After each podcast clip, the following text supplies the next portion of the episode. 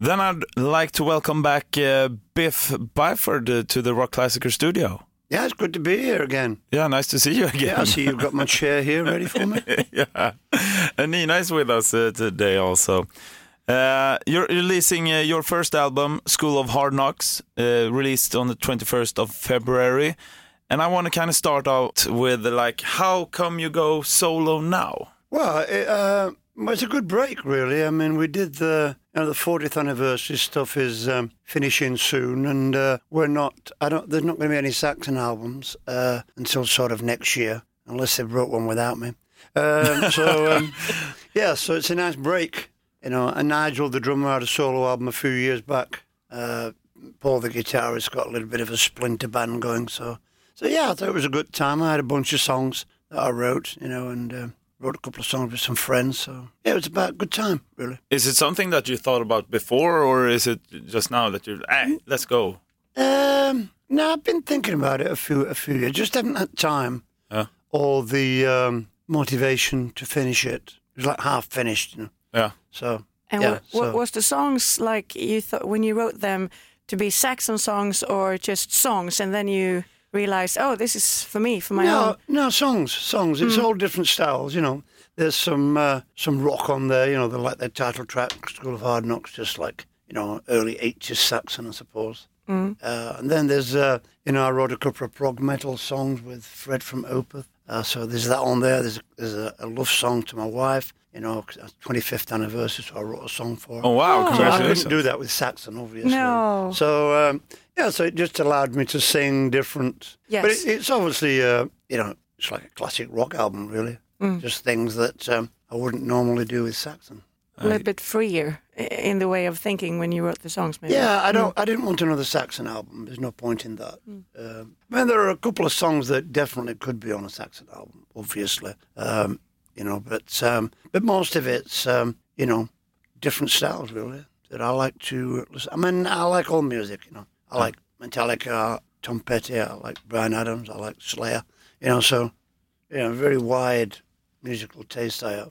And with you, you have Gus uh, Michael Costas, uh, Fredrik Åkesson from Opeth, and also Kicken Yeah. uh, from Polo. How uh, how did you get together? And, Well, we've been mates a while, and uh, I think we came up for an awards ceremony, and we had a bit of a party after it.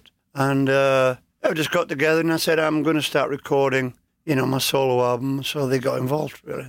And All right, They're big, yeah. they're big, um, they're big Saxon fans, so they were quite into it. But so, yeah, it was good. I mean, I mean, uh, there's going to be a couple of Swedish guys in the band, Kicken and uh, and Rob. So it's going to be a bit of an international outfit. Yeah. Yeah, yeah, and you also have uh, Phil Campbell. Uh, yeah, in- yeah in Phil the- played right. on the album. Yeah. Uh, there's a few people played on the album. Now Phil's a big mate of mine, uh, so I think I was on his album. So you just called him and said, "Hey, yeah, you- I you called need- him That's out the of way you blue, do Said, it. do you want to do you want to play on the, on the song? And he went, yeah, send it down. I think he he sent it back in about a day or so. Oh wow! Wow. Yeah. Did it really well. So he might get up and play with us, uh, you know, on a couple of shows in England. Awesome. That's fun, isn't it? Yeah. Like, yeah, cooperations.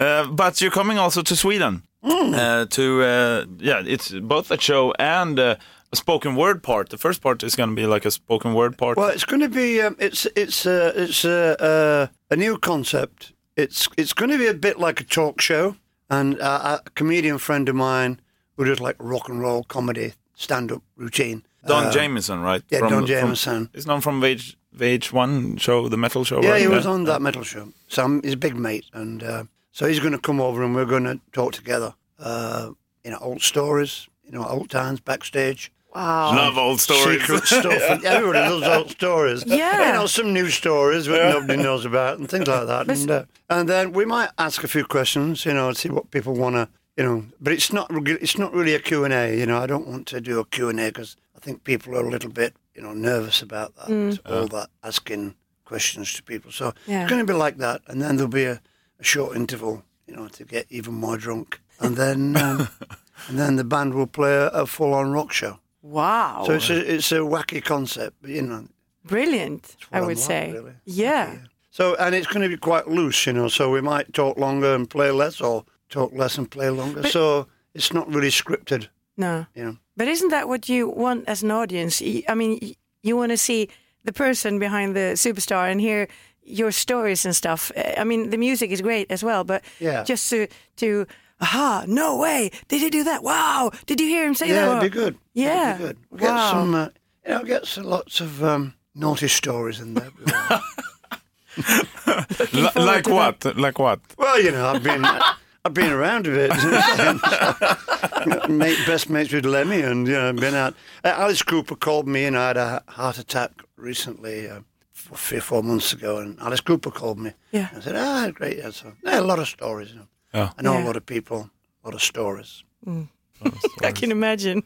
yeah, definitely. No, I'm not telling you lot any stories. I'm, you saw Jan- Jan's face, You like have to pay a ticket for a ticket to get the funny stories. that's the Yeah. way. Yeah. So if you if you buy a ticket before the third of March, you get uh, you get a free photograph thing, and you get your name put into a, a lottery for a meet and greet.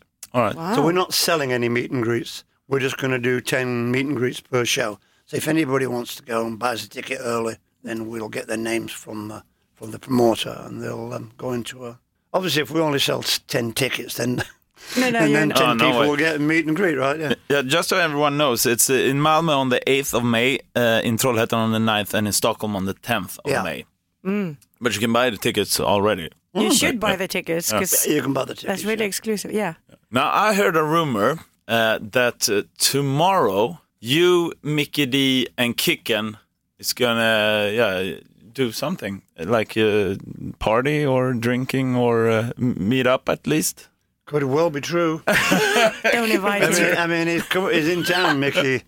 And, uh, you know, when we uh, all get together, it can be a bit uh, out there. Although I'm not drinking massively these days, but yeah, you know, I can uh, I can drink a little bit. Hanging Oh. out. Uh, hang So, out. Yeah. Yeah. Yeah, it's good. It's, uh, yeah, they're a bit legendary. The um, Mickey D and myself and Kicken and What do you talk about when you meet up? old stories.